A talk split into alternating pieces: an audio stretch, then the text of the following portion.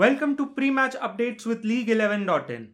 In the ongoing T20 series between Australia and New Zealand, the third match to be played on 3rd March is set to be played at the Westpac Stadium in Wellington. New Zealand is currently leading the series by 2-0.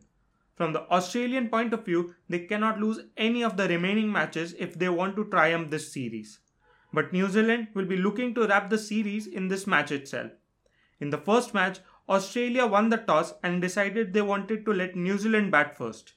Devon Conway was a star of the first innings. He missed on his century by just one run. They gave Australia a target of 185 runs. In the second innings, wickets kept falling at regular intervals. Ish Sodhi's 4 wicket haul helped New Zealand win the match by 53 runs. In the second match, Australia won the toss and let New Zealand bat first again.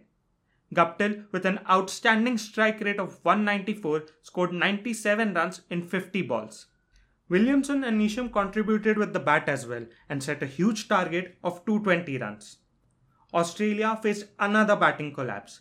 Their wickets kept falling and they could not sustain a partnership. Until all-rounders Marcus Stoinis and Daniel Sams built a partnership for the seventh wicket. They almost won the match, but in pursuit of getting there, both of them lost their wickets in the last over, and New Zealand won the match by closest of margins of 4 runs.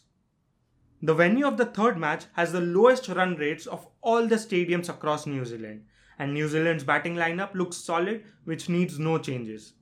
Their bowling only needs minor alterations. They would probably go unchanged in the third match.